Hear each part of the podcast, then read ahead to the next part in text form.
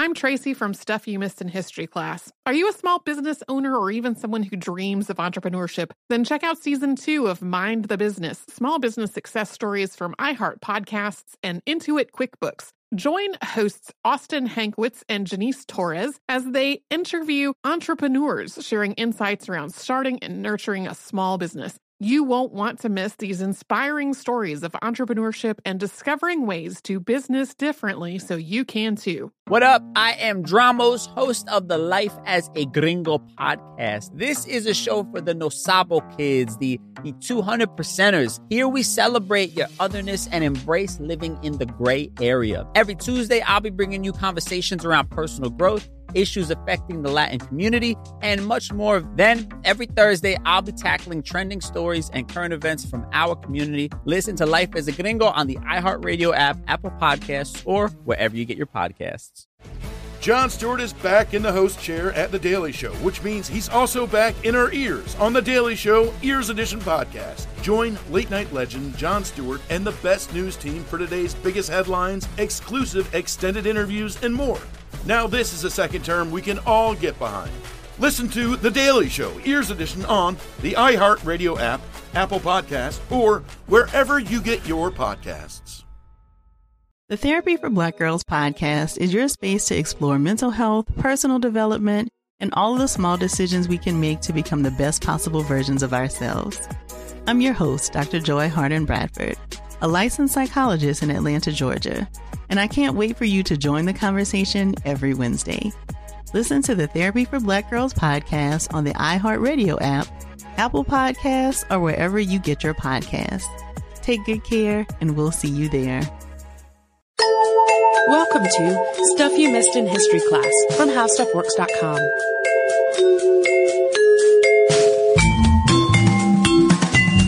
Hello and welcome to the podcast. I'm Holly Fry. And I'm Tracy V. Wilson.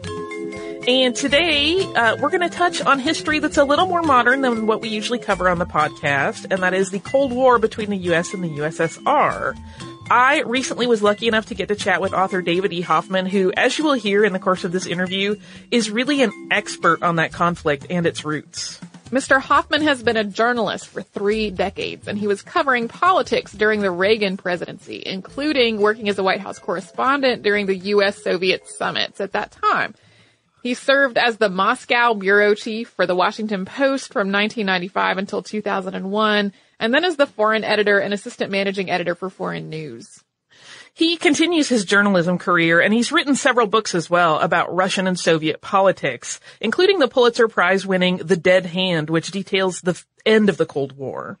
Mr. Hoffman's most recent book, The Billion Dollar Spy, is some exceptionally thrilling nonfiction.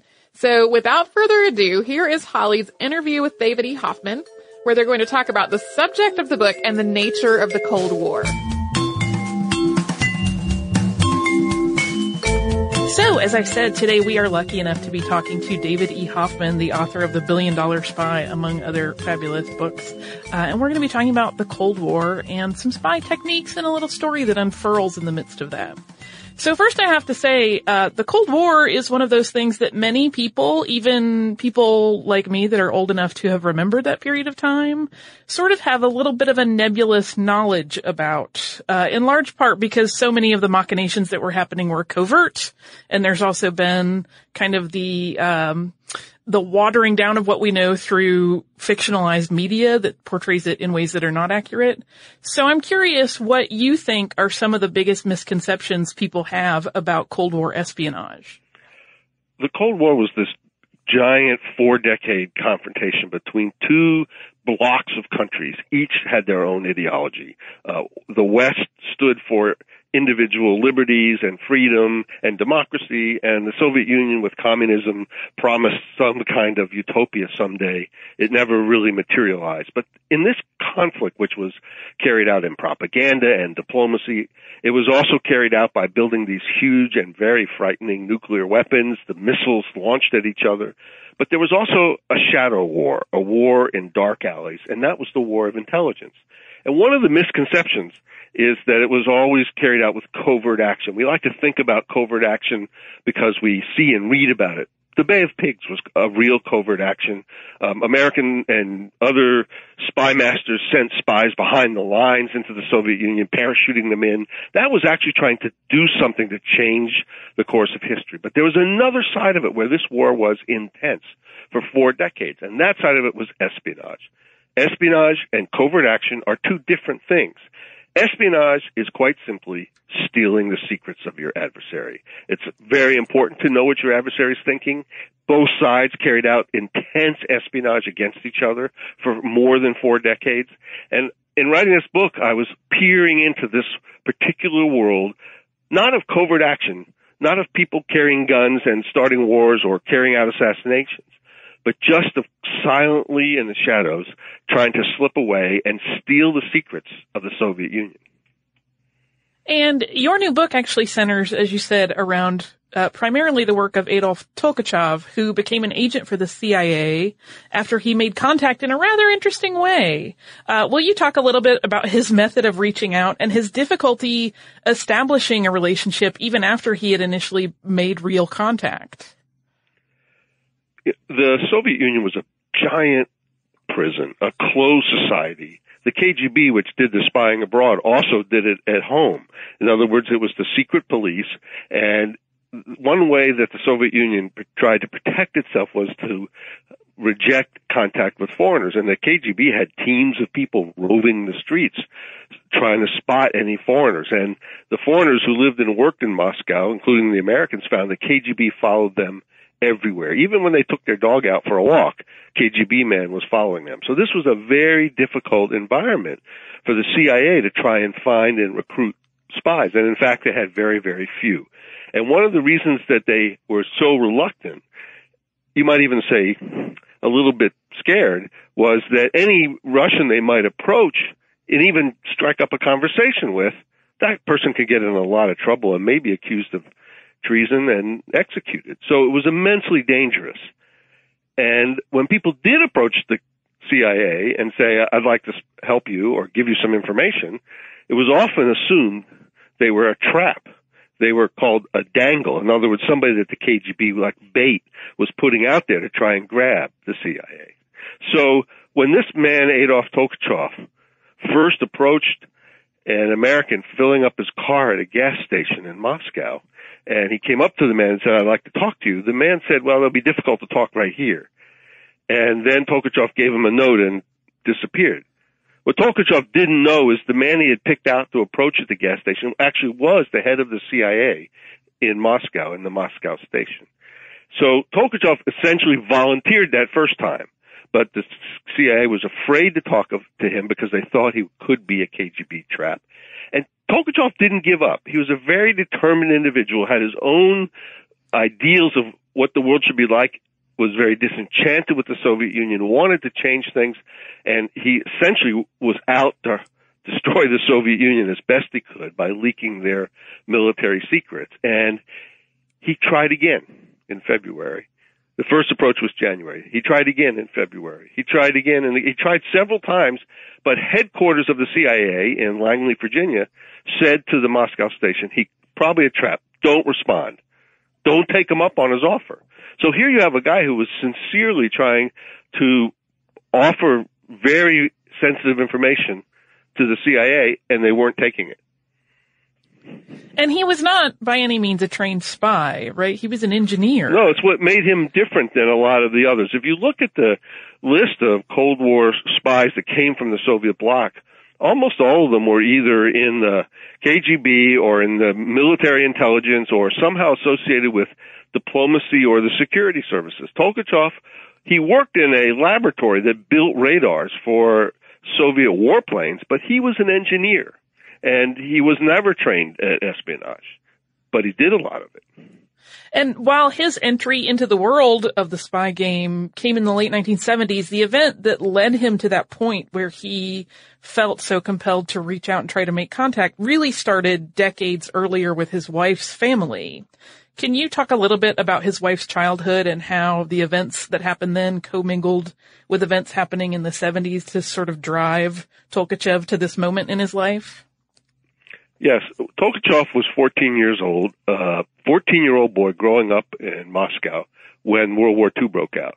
And a month after Germany invaded the Soviet Union, German planes bombed Moscow. Moscow was a city at the time built of timber and a lot of wood, and the Germans dropped incendiary bombs.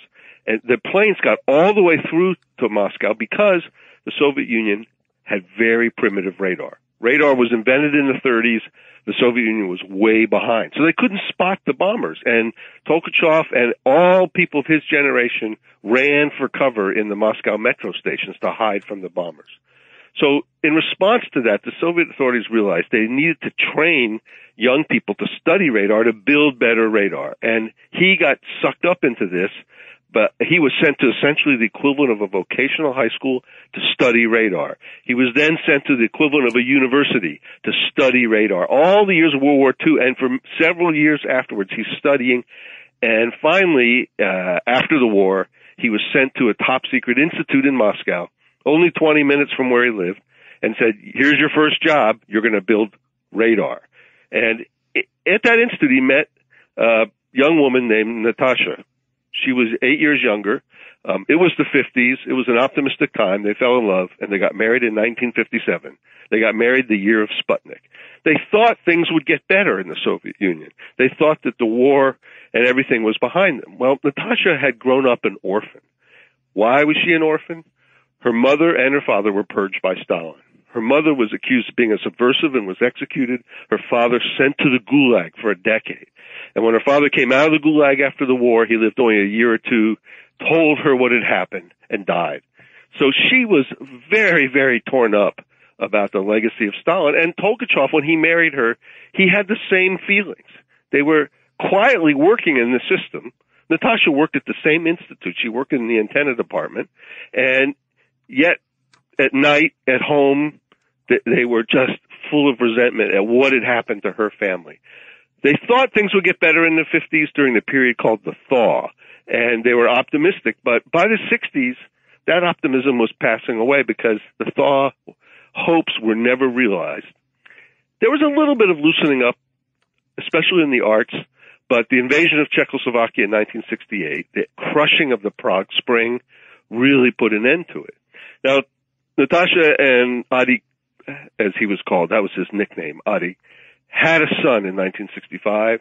So in the late 60s, even though Tolkachev was very disenchanted, he didn't do much about it. But by the early 70s, things had really gone bad in the Soviet Union. It was the period known as stagnation. There were bread lines. You couldn't even buy a pair of jeans. And Tolkachev said, I've got to do something. I've got to do something. And it was all because of his resentment about the past, about what had happened to Natasha. And, you know, she was two years old when her parents were taken from her. She grew up an orphan, and this bitterness drove him to do something. Uh, by the way, uh, millions of families and of people in the Soviet Union were affected by those purges in 1937 and 1938, and a lot of them didn't do anything about it. Tolkachev acted. And his story is really fascinating for a number of reasons. Um, one thing that struck me is that he is so deeply disillusioned with his country that it seems like the risk involved in what he was doing. I don't know that I would say it didn't really bother him, but it was negligible compared to what he wanted to do. I have a couple of thoughts about that. The first is Tolkachev himself because of what had happened to Natasha, orphaned at two years old by Stalin, um, all that misery, he did not want to put his family through that. He had a young son. And so he waited almost 10 years as he stewed over this because he knew that if he did something uh, against the authorities, if he did something publicly, he could easily be arrested, and he didn't want to put them through that. That occurred to him. He thought about that hard. Also, he thought maybe I could do something simple like hand out pamphlets on the street. He described himself as somebody who sort of had the heart of a dissident. And he thought about that for 10 minutes and realized if I start handing out pamphlets on the street, they're going to arrest me and I'm going to be in prison. So he had, he found himself driven to taking bigger risks. And in many ways, it was because he wanted to do more damage than just pamphlets. Now, the bigger risks the spying were from the beginning a huge risk to himself, to his family, and to the CIA case officers he met with. Uh, espionage was an order of magnitude more risky than handing out pamphlets, and he knew that. And he told the CIA, everything we do is dangerous. So from the beginning, he knew he was entering a different world, a life-threatening world.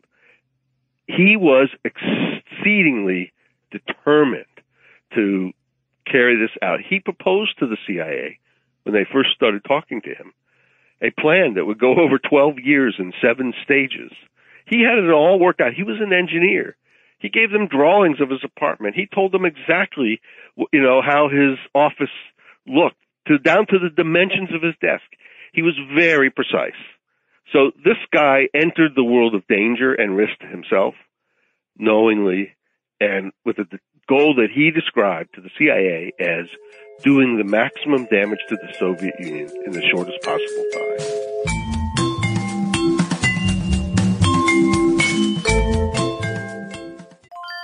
I'm Tracy V. Wilson from Stuff You Missed in History class. Did you know small businesses make up 99.9% of all businesses in the United States? The world is powered by entrepreneurs, and if you're a small business owner or even someone dreaming of starting your own business, then you'll want to check out season two of Mind the Business Small Business Success Stories from Ruby Studio, from iHeartMedia, and Intuit QuickBooks. And every episode, hosts Austin Hankwitz and Janice Torres talk to entrepreneurs about how they've grown from the lessons of launching and nurturing a small business and how they have found success being their own boss. From the excitement of first starting out to finding the right tools and resources to process invoices and payments like QuickBooks Money, you won't want to miss these inspiring stories of entrepreneurship and discovering ways to business differently so you can too. And if you're a small business owner or even someone dreaming of starting your own business, then you'll want to check out season two of Mind the Business Small Business Success Stories from Ruby Studio, from iHeartMedia, and Intuit QuickBooks. What up? I am Dramos, host of the Life as a Gringo podcast. Now, this is a show for the Nosabo kids, the, the 200 percenters. Here we celebrate your otherness and embrace living in the gray area. If you ever felt like you were always too much this while also never being enough that, this is the podcast for you. Every Tuesday, I'll be bringing you conversations around personal growth issues affecting the Latin community, and much more via my own personal stories, along with interviews with inspiring thought leaders from our community. Then, every Thursday, I'll be tackling trending stories and current events from our community that you need to know. So much of what makes our community so beautiful is our diversity, yet, too often, those of us who don't fit into this dumb, stereotypical box of whatever it means to be Latino are left without a voice or just forgotten about. On this show, I celebrate the uniqueness of our culture culture and invite you to walk in your authenticity. Listen to Life as a Gringo as a part of the My Cultura Podcast Network, available on the iHeartRadio app, Apple Podcast, or wherever you get your podcasts. Hey, everybody, welcome to Across Generations, where the voices of Black women unite in powerful conversations. I'm your host, Tiffany Cross. Tiffany Cross. I want you all to join me and be a part of sisterhood, friendship, wisdom, and laughter. In every episode, we gather a seasoned elder. But even with a child, there's no such thing as the wrong thing if you love them. Myself as the middle generation. I don't feel like I have to get married yeah. at this big age in life, but it is a desire I have and something that I've navigated in dating. And a vibrant young soul for engaging intergenerational conversations. I'm very jealous of your generation yeah. that didn't have to deal with Instagram and Tinder. This is Across Generations, where Black women's voices unite, and together, you know how we do, we create magic. We create magic. Listen to Across Generations podcast on the iHeartRadio app, Apple Podcasts, or wherever you get your podcasts. Hey, my name's Jay Shetty, and I'm the host of On Purpose I just had a great conversation with Michael B. Jordan, and you can listen to it right now. Michael is known for his performances in both film and television. His breakout role was in Fruitvale Station, playing Oscar Grant, which earned him widespread praise and numerous award nominations. His portrayal of Killmonger in Marvel's Black Panther, one of my favorites, further solidified his status as one of Hollywood's leading actors, earning him widespread acclaim for his complex and compelling performance. In our conversation, Michael really opens up. You're going to love listening to it, and I can't wait for you to check it out. The closest to getting what you want is always the hardest. it's always the feeling when you're getting ready to, you know, people give up right before they get what they've always wanted to get. People quit. Listen to On Purpose with Jay Shetty on the iHeartRadio app, Apple Podcast, or wherever you get your podcasts.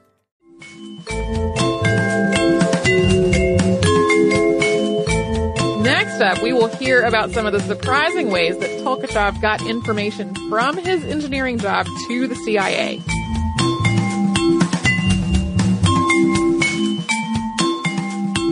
And I kind of love that what really did the most damage was uh, in terms of his behaviors and how he procured information is what would really be considered low tech today, but even then was a little bit low tech. He would take these documents from his offices, walk home for lunch, take pictures of all of them, pack them back up, go back to the office and refile everything. Um, and I have to wonder, I know you mentioned in the book that there was part of the reason he was doing this was that there wasn't that much security around sort of people looking at and pulling these documents. But can you speak a little bit about the level of danger he was putting himself in just in doing this, in walking out with top secret documents and carrying them on the street home and then back? You know, this was all his idea. He told the CIA a couple months after they started working together, there's this big security gap in my office, which is I work with all this secret stuff, but if I put it in my overcoat and walk home, it was a 20 minute walk to his apartment. Nobody will stop me on the way out. And if I bring the files back and put them back by five o'clock, they won't know they've been missing. So he did that, especially at the beginning of the operation when there was somewhat lax security. And the CIA's problem was there were no Xerox machines then. Xerox machines in the Soviet Union were locked up. Like I said, the country was a prison. And uh, Tolkachev couldn't go to Kinko's or FedEx and make copies.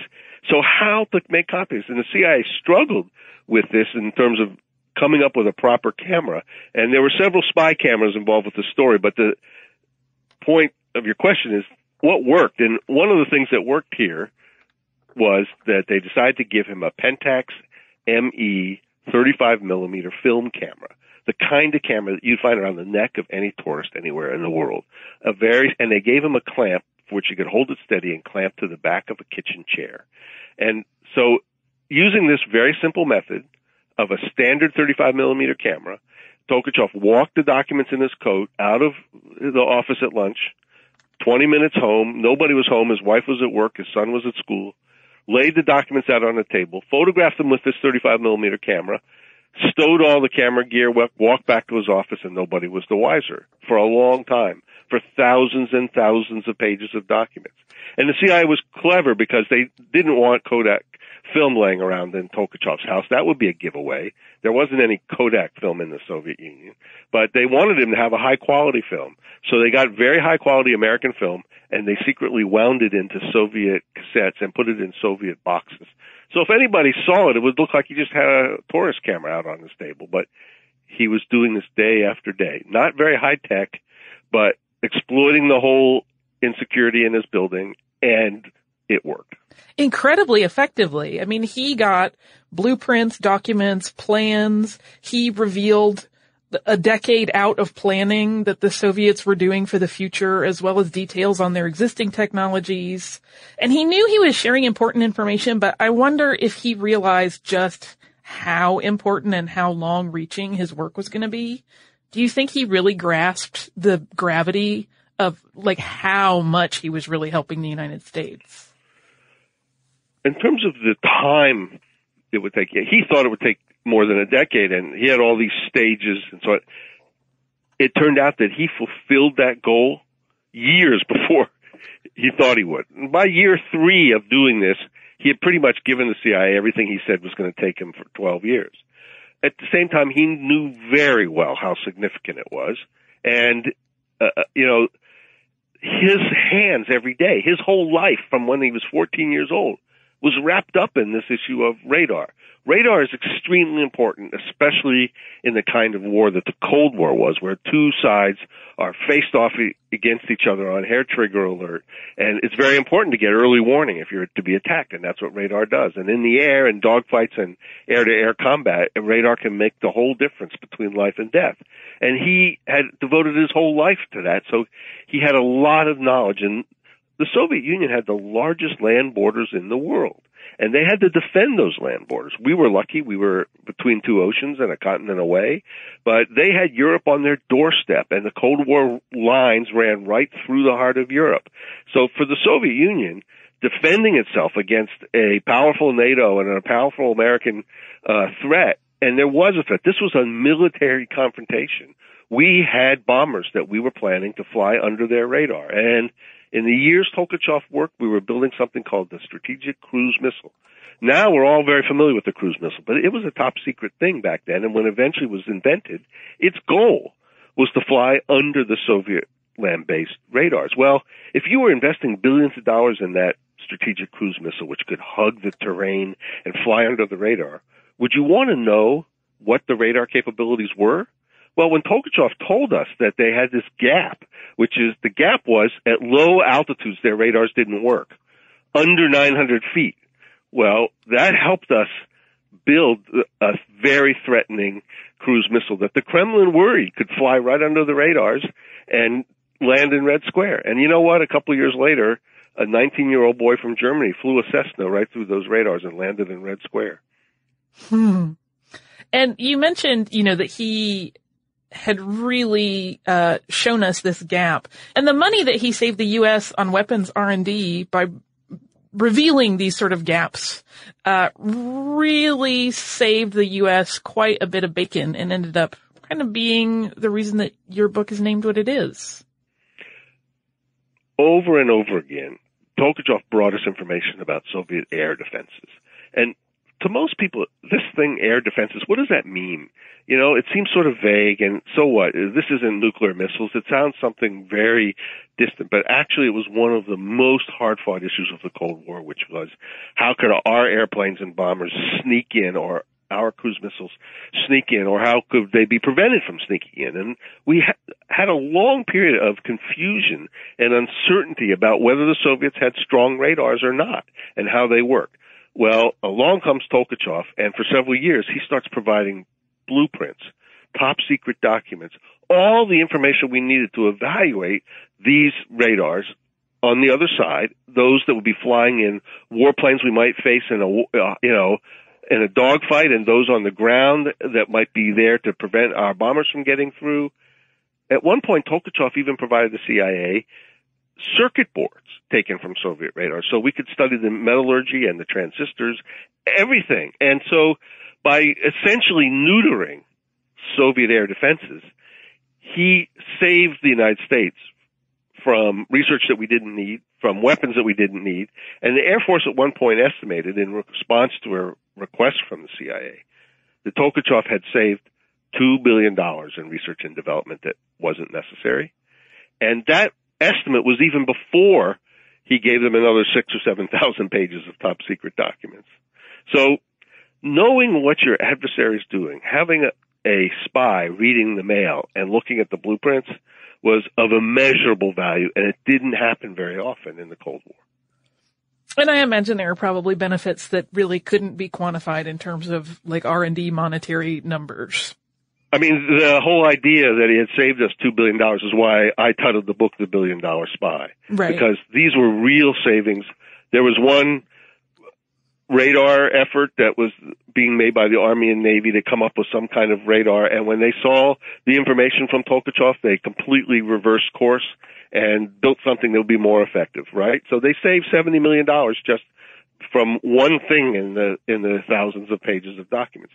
That's how valuable it was. Other parts of it, you know, that didn't go say to the White House in a blue border document. This wasn't the kind of intelligence for politicians. It was the intelligence we used to build our own weapons. And some of it went right into the top secret programs for the stealth bomber, for the cruise missile, for the F-15. And the things that we were building because the Cold War until the end was a giant military confrontation. And we were constantly seeking an advantage in that military confrontation. So one of the things I discovered here is that Tolkachev's intelligence, that the, the positive intelligence as the CIA calls it, the stuff, the secrets that he actually stole, some of it went right smack into our top secret military programs, the black programs, the skunk works, the places where we were trying to build radars to read the mail of the Soviet radars. And I want to turn now to another one of the major players in this narrative, Edward Lee Howard. Uh, can you talk a little bit about how his story plays out and how he goes from being uh, an agent of the CIA to an enemy of the U.S.? Edward Lee Howard was a young man who'd grown up in New Mexico, and he, he had done a couple things, worked in the Peace Corps, got a master's degree in business from American University, and he uh, kind of had a couple of middle management jobs, one in Chicago, but he was bored. And he wanted something better with his life, and he wrote away to CIA. And he, he approached the CIA at a time when they were trying to find um, best and the brightest people that had some economic good sense, not only spies that were just you know daring do, but people that could think on their feet. And he got accepted. So Howard went into the career training program of the CIA, and he went through a year, standard year of training, which is tradecraft, everything, the whole training thing. And he, he was hoping for kind of a good, comfy spying job like in Switzerland. But because of several people moving around, he got sent and assigned to Moscow. And he said, well, it'll be good for my career. He accepted the assignment. Um, he was married and had just had a young son, so his whole family got the special passports for their diplomatic cover in Moscow. He was going to become the CIA's handler of Tolkachev. And he was trained in all the special tradecraft for working in Moscow, how to evade detection, how to, you know, get away from the KGB. And he was just on the verge of going, literally within weeks. And this would be his first assignment abroad for the CIA, although, as I mentioned, he had worked in the Peace Corps, but in Latin America. He had never really worked in the Soviet Union like this. And there's a routine process when you're about ready to go abroad for the CIA. You get a lie detector test. Well, Howard flunked his lie detector test on some question about whether there was a crime somewhere in his past. And the CIA said, take it again. He flunked it again. He flunked it four times. Whoops. And when that happened, even though he had gotten his special passports, and, you know, diplomatic passports and was about ready to move to Moscow, the CIA said, we cannot send to Moscow to handle our most valuable spy, a young man who's flunked lie detector tests four times. So Howard was fired from the CIA. He was fired sort of unceremoniously. Um, you know, the CIA kind of hoped he would uh, find his way. He was young enough that he'd find another career. And for a while, he moved to, back to New Mexico. He got a job in the state legislature there. He seemed to be recovering a little bit from the shock of being fired, but actually he was deeply resentful. He was really angry what had happened to him. He felt they had never given him a chance, and he decided to get back at the CIA by betraying their most valuable asset. I'm Tracy V. Wilson from Stuff You Missed in History class. Did you know small businesses make up 99.9% of all businesses in the United States? The world is powered by entrepreneurs, and if you're a small business owner or even someone dreaming of starting your own business, then you'll want to check out season two of Mind the Business Small Business Success Stories from Ruby Studio, from iHeartMedia, and Intuit QuickBooks. And every episode, hosts Austin Hankwitz and Janice Torres talk to entrepreneurs about how they've grown from the lessons of launching and nurturing a small business, and how they have found success being their own boss. From the excitement of first starting out to finding the right tools and resources to process invoices and payments like QuickBooks Money, you won't want to miss these inspiring stories of entrepreneurship and discovering ways to business differently so you can too. And if you're a small business owner or even someone dreaming of starting your own business, then you'll want to check out season two of Mind the Business Small Business Success Stories from Ruby Studio, from iHeartMedia, and Intuit QuickBooks. What up? I am Dramos, host of the Life as a Gringo podcast. Now, this is a show for the Nosabo kids, the, the 200 percenters. Here we celebrate your otherness and embrace living in the gray area. If you ever felt like you were always too much this while also never being enough that, this is the podcast for you. Every Tuesday, I'll be bringing you conversations around personal growth issues affecting the Latin community, and much more via my own personal stories, along with interviews with inspiring thought leaders from our community. Then, every Thursday, I'll be tackling trending stories and current events from our community that you need to know. So much of what makes our community so beautiful is our diversity, yet, too often, those of us who don't fit into this dumb stereotypical box of whatever it means to be Latino are left without a voice or just forgotten about. On this show, I celebrate the uniqueness of our culture and invite you to walk in your authenticity. Listen to Life as a Gringo as a part of the My Cultura Podcast Network, available on the iHeartRadio app, Apple Podcast, or wherever you get your podcasts. Hey, everybody, welcome to Across Generations, where the voices of Black women unite in powerful conversations. I'm your host, Tiffany Cross. Tiffany Cross. I want you all to join me and be a part of sisterhood, friendship, wisdom, and laughter. In every episode, we gather a seasoned elder. But even with a child, there's no such thing as the wrong thing if you love them. Myself as the middle generation. I don't feel like I have to get married yeah. at this big age in life, but it is a desire I have and something that I've navigated in dating. And a vibrant young soul for engaging intergenerational conversations. I'm very jealous of your generation yeah. that didn't have to deal with Instagram and that. Tinder. This is Across Generations, where Black women's voices unite, and together, you know how we do, we create magic. We create magic. Listen to Across Generations podcast on the iHeartRadio app, Apple Podcasts, or wherever you get your podcasts. The Therapy for Black Girls podcast is an NAACP and Webby Award winning podcast dedicated to all things mental health personal development, and all of the small decisions we can make to become the best possible versions of ourselves. Here, we have the conversations that help Black women decipher how their past inform who they are today and use that information to decide who they want to be moving forward. We chat about things like how to establish routines that center self care, what burnout looks and feels like, and defining what aspects of our lives are making us happy and what parts are holding us back. I'm your host, Dr. Joy Harden Bradford, a licensed psychologist in Atlanta, Georgia, and I can't wait for you to join the conversation every Wednesday. Listen to the Therapy for Black Girls podcast on the iHeartRadio app, Apple Podcasts, or wherever you get your podcasts. Take good care, and we'll see you there. Okay, now let's pick right back up with Mr. Hoffman telling us about Howard's decision to turn on the United States. Howard, uh, not too long after he had settled in New Mexico, decided he was going to get his revenge, and uh, he at one point walked into the Soviet consulate in Washington and said, "You know, my name is Alex."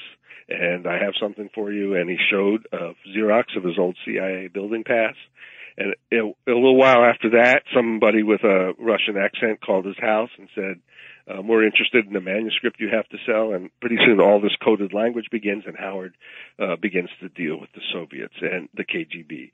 Um, he meets them in Europe. He meets met them once in um, Vienna, and you know, Tolkachev at this point is five or six five years into espionage for for the United States. 21 meetings were held with Tolkachev on the streets of Moscow, almost all of them within three miles of the front door of KGB headquarters. They were not detected in any of those 21 meetings. But the KGB got wind of this because Howard told them.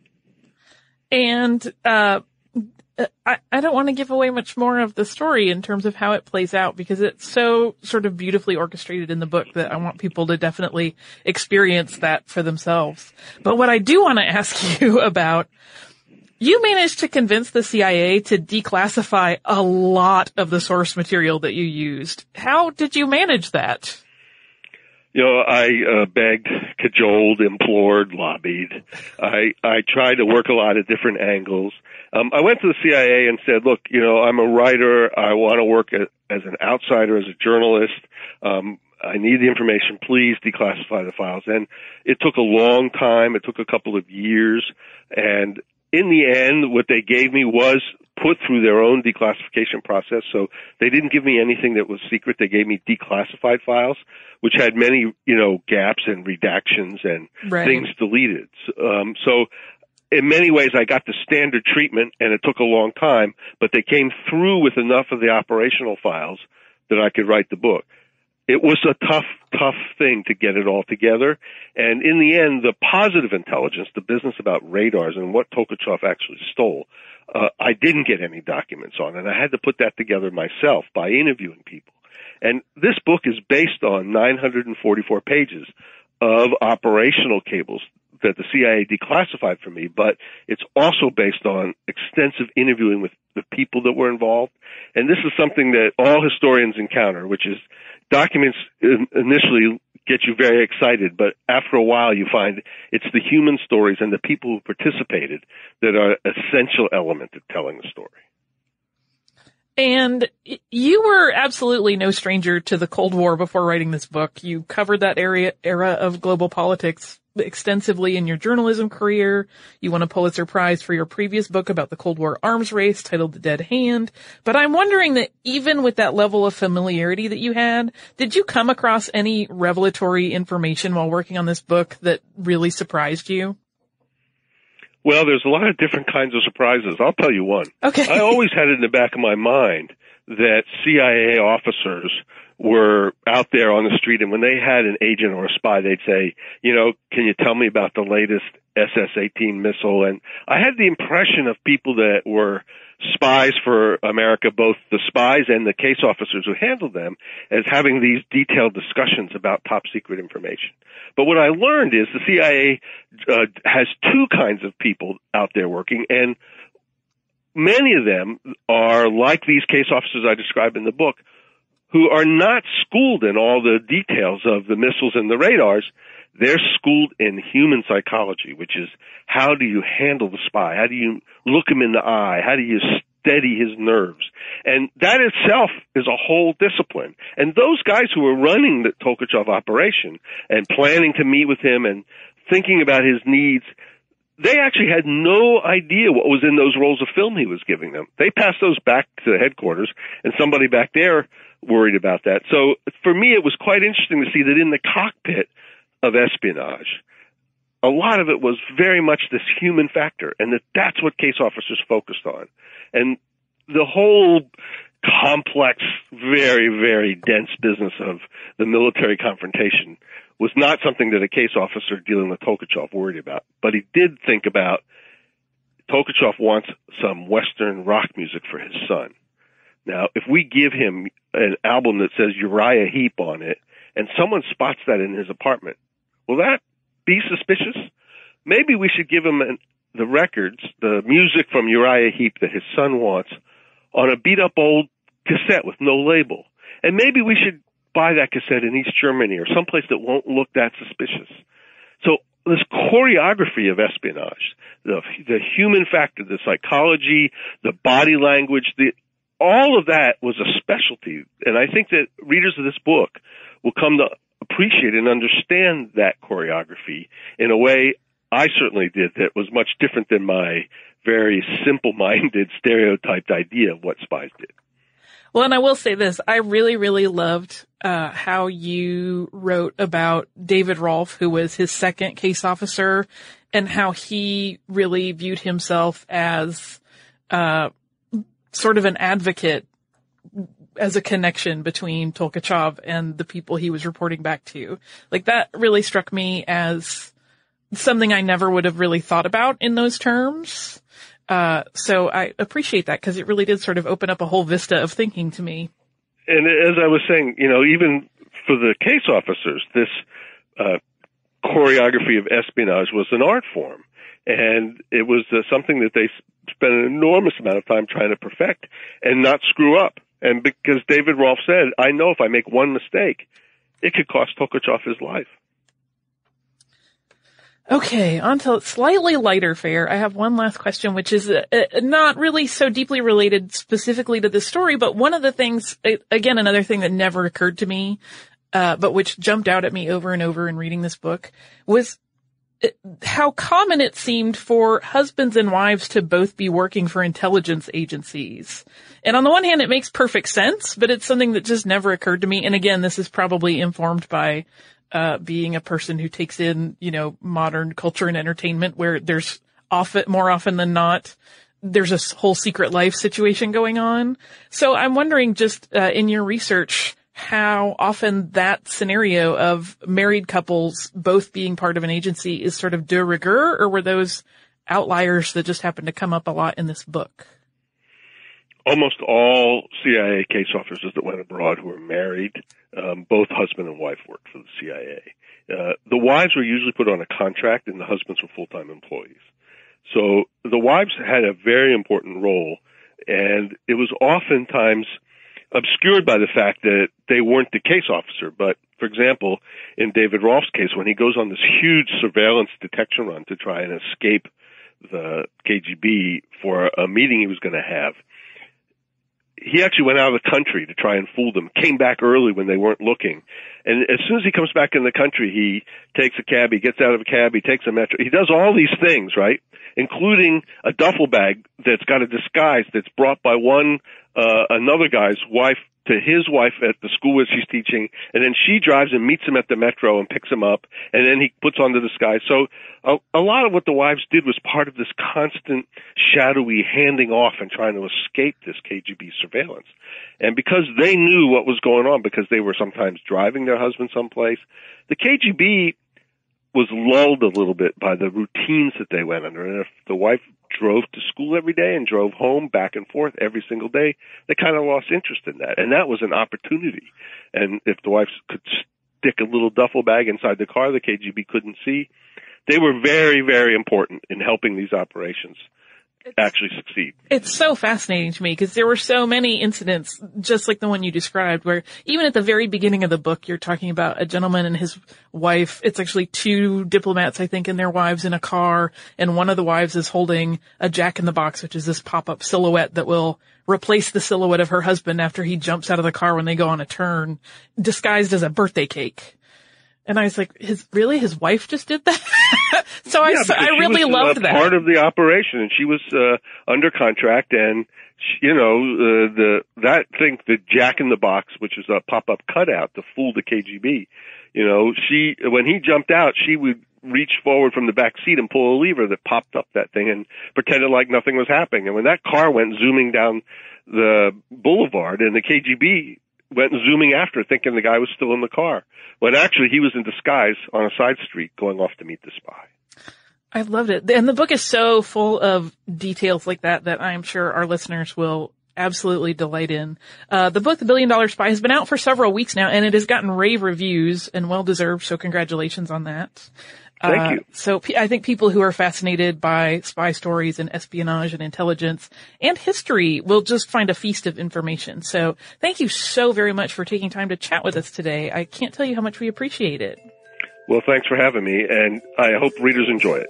I am confident that they shall. Thank you, Mr. Hoffman. I love, love, loved the information that came up at the end of that interview that Mr. Hoffman shared with us about CIA spouses. That really surprised me, but it made so much sense. Uh, I have always been kind of curious about that. Like if you're if, if you're a spy, what happens to your spouse? So again, this book is called The Billion Dollar Spy. It's by David E. Hoffman and it is available now. And you can learn more about it at davidehoffman.com and you can follow Mr. Hoffman on Twitter at The Dead Hand. Uh, okay, and I have a little bit of listener mail as well. This comes from our listener Ellen, and she says, Hi Tracy and Holly. I've been listening to your podcast for almost a year now. I feel that it is necessary to tell you why I started listening, because I know Holly has a love for Disney that I also share. I have always enjoyed history and I found your podcast when I was training for the Dopey Challenge. If you're not aware, the Dopey Challenge consists of running a 5K, a 10K, a half marathon, and a full marathon at Walt Disney World during Walt Disney World Marathon Weekend every January. Since I was going to be running 48.6 miles over the course of four days, I needed to listen to more than just music in my training, and your podcast got me through many long hours of running. I did complete the dopey and attached is a picture of me with all my medals. I also wanted to share that the first podcast I listened to was the Hetty Green episode, and you read a fan mail about Kendal mint cake. I couldn't believe this because my brother-in-law grew up in Kendal and I thought it was a crazy coincidence to immediately know what you were talking about because I have had Kendal mint cake many times and even visited Kendal. I felt like it was time to write because I have some podcast ideas to share and she shares some with us. I'm not going to give those away because, uh, I really love them. She, uh, offered up a couple of different female astronomers from the early 20th century. And I think we know that I love astronomy. So high level of likelihood they'll eventually make it into circulation. I don't know when. But so, Ellen, thank you for this awesome email because I knew what the Dopey Challenge was. I ran the Goofy and Tracy was actually with me on that trip, uh, before the Dopey was officially established. And at that point we used to do kind of an informal version that we called the Dopey, but the 10K didn't exist yet. So it was just the 5K, the half and the full. Uh, I cannot imagine doing the Dopey. I guess I could. Nope. I guess I could. It's only six more miles than the weekend I did, but I will tell you this. Nope. I don't, I don't want to run any more marathons. I'll run a half every month with a smile on my face, but the full marathon just, I got real angry about mile 18. yeah. I, I occasionally will think to myself, maybe I should run a marathon and I don't even get all the way through marathon before I'm like, no. Like I would definitely do another half. That half was pretty fun and I think I can Yeah. do the training for the half, but there's just so much training involved in a full marathon and I, I don't have time for that. That's what it is. And when you're doing something like this, which is an amazing feat, uh, where you're training to run multiple races over four days, in your training, there are big chunks of your life that just don't exist anymore because you're putting on mileage. Like, you have to kind of do mock weekends that aren't the full mileage that you do on something like the Dopey, but where you'll run a lot on a Friday and then a lot more on a Saturday and then a lot more on a Sunday. And usually they're so long and one right after the other that you're exhausted and you really can't get anything else done that weekend. So my hat is off to you, Ellen. She um, looks so joyous with all of her medals. Thank you for sharing those. You are awesome. That is a huge accomplishment, and I applaud anyone and everyone that even undertakes it, whether you finish or not. That's just some gumption that I have to respect. Uh, if you would like to write to us, share your stories of gumption or Disney visits or talk about spying, you can do that at historypodcast at howstuffworks.com. You can also go to facebook.com slash missedinhistory, on Twitter at missedinhistory, at pinterest.com slash missedinhistory. We have a Tumblr at missedinhistory.tumblr.com. We're on Instagram at missedinhistory, and uh, we have a Spreadshirt store at missedinhistory.spreadshirt.com where you can get all kinds of history themed goodies from shirts to phone cases and everything in between. Uh, if you would like to visit our parent site, that is howstuffworks.com, we encourage you to do so. You can also visit us on the web at missedinhistory.com and check out our uh, archive of all of the episodes that have ever existed, plus show notes for all of the episodes Tracy and I have worked on, as well as the occasional other blog post or goodie and some cool visuals to go along with all these things. So again, visit us at howstuffworks.com and missedinhistory.com. For more on this and thousands of other topics, visit howstuffworks.com.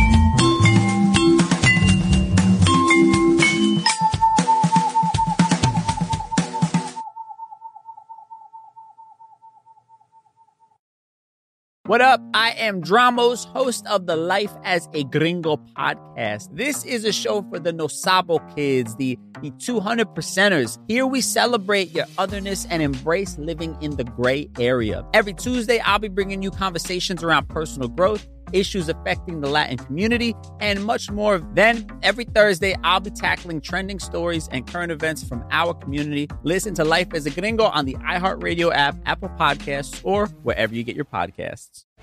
Jon Stewart is back in the host chair at The Daily Show, which means he's also back in our ears on The Daily Show Ears Edition podcast. Join late night legend Jon Stewart and the best news team for today's biggest headlines, exclusive extended interviews, and more. Now, this is a second term we can all get behind. Listen to The Daily Show Ears Edition on the iHeartRadio app, Apple Podcast, or wherever you get your podcasts.